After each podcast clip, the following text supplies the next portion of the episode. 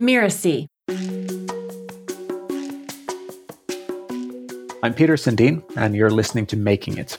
I help business owners see what is it that they need people to understand. And I help them also see their marketing from a bigger perspective, see the bottlenecks and what to do next. Well, I was in a sort of fortunate uh, position as a kid. I was good at many things, um, mostly because I, I, practiced like crazy the things that I really got into. Um, I, if I got interested in something, then I got fully obsessed in it, and it became really obvious that uh, well, I'm not going to be a professional classical guitar player and professional whatever else. Like it, I had all these things that I could have done professionally. Like I, I clearly if I would have kept practicing the way I was practicing as a kid, I could have. So then it became um, fairly clear that, okay, it's not just about being good at something. I, I have to choose between what I, I want to actually do. I think it was really clear for me, even very early on, actually, that I like doing things more than just theoretical learning. Uh, I was very good at school. It was easy for me, but I always enjoyed by far the most uh, the practical things that we did in school. And so when I went to study music production, it was, I think, a, a, natural continuum of that. And I was very interested in it. And, and I, I had some talent in, in that specific part of it as well. But I don't know. I, I think like the main thing that sort of dawned on me why the marketing ended up being the linchpin was that it, it made me see the reality of what the business is going to be that as soon as I had the marketing figured out and I started to see some result of it, it became really clear that I don't want to do it for 40 hours a week, especially with all the downsides of that business uh, and what it would have entailed. The ultimate point was that near the graduation, when I was getting into it, I mean, graduation from the school, uh, one of the teachers pointed out that he didn't know anyone in that industry who wouldn't have gotten divorced because of their job. So as soon as it was, okay, now it's just doing the work, I lost, or rather, I didn't lose interest in it. It just became really clear I don't want to do this 40 hours a week.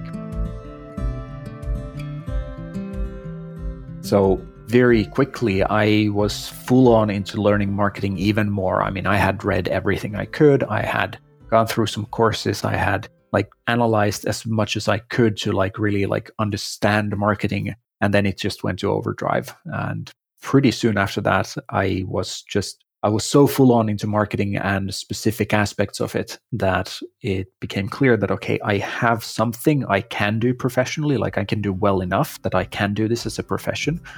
And yeah, then it almost surprisingly, that passion just didn't die out like all my previous things that I got fully into. So I've thought a lot about how autism has affected me in general and my life in general and business as well, but actually less so than other things. But I think in business, there are things that I know that I'm not like naturally very good at. And I just try not to do those. So, for example, I don't find it easy to have a conversation with a bunch of people at the same time. I can do it, but it takes a lot of energy. I'm much, much more comfortable with one person at a time. So then I try to structure almost everything I do so that there's only one person at a time that I'm having a conversation with. Or if there must be more people, then I, I make it so that I've, I've come up with all sorts of tricks to make it so that for me, it is just one person at a time, or I'm having just one conversation and I get to concentrate on just one.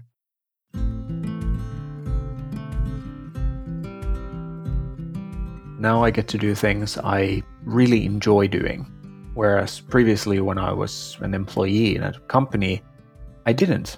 I had a job I basically enjoyed, but it wasn't really something I would have wanted to keep doing. And I would never have done it for more than maybe 15 minutes a day, a day or a week if I wasn't paid for it. Whereas now I get to do something I'm actually interested in. I want to keep learning. I want to keep trying new things. I want to keep helping other people with it um, which, at least for me, it makes a massive difference to just how fulfilling I find life. I know that for a lot of people, that's not such a concern. But I think for entrepreneurial people, typically one of the key reasons why they are entrepreneurial is that they want to be doing something they are very engaged with and very passionate about. Whereas for many of the people who prefer to have a job, the job, it's fine if it is just a job. Like it just doesn't matter in the same way to them.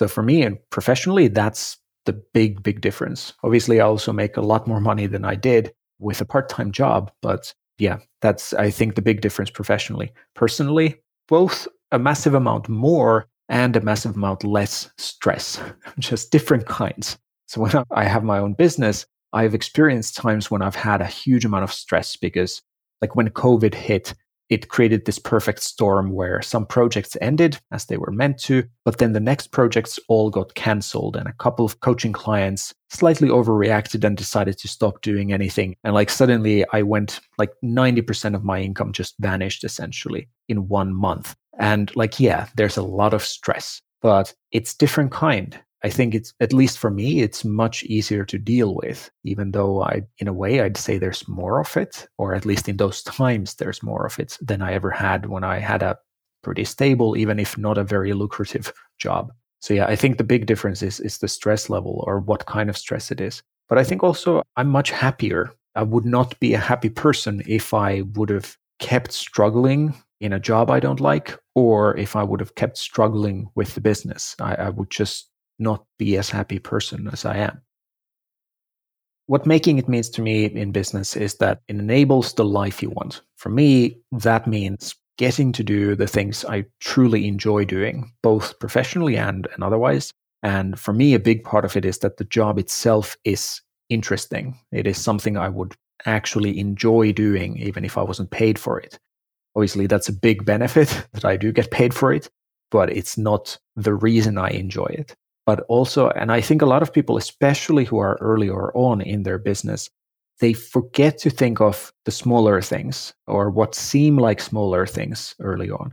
I often ask clients, for example, like, what sort of problems do you like solving? Or what things you enjoy that many people consider problems or hassles or annoying things or super difficult things? Because you will always have problems in your business or challenges or whatever you want to call it but you can to some degree pick the ones that you have the most of at least. So if, for example, you absolutely dread the idea of managing a team, then probably better not to build a business that relies on you managing a team.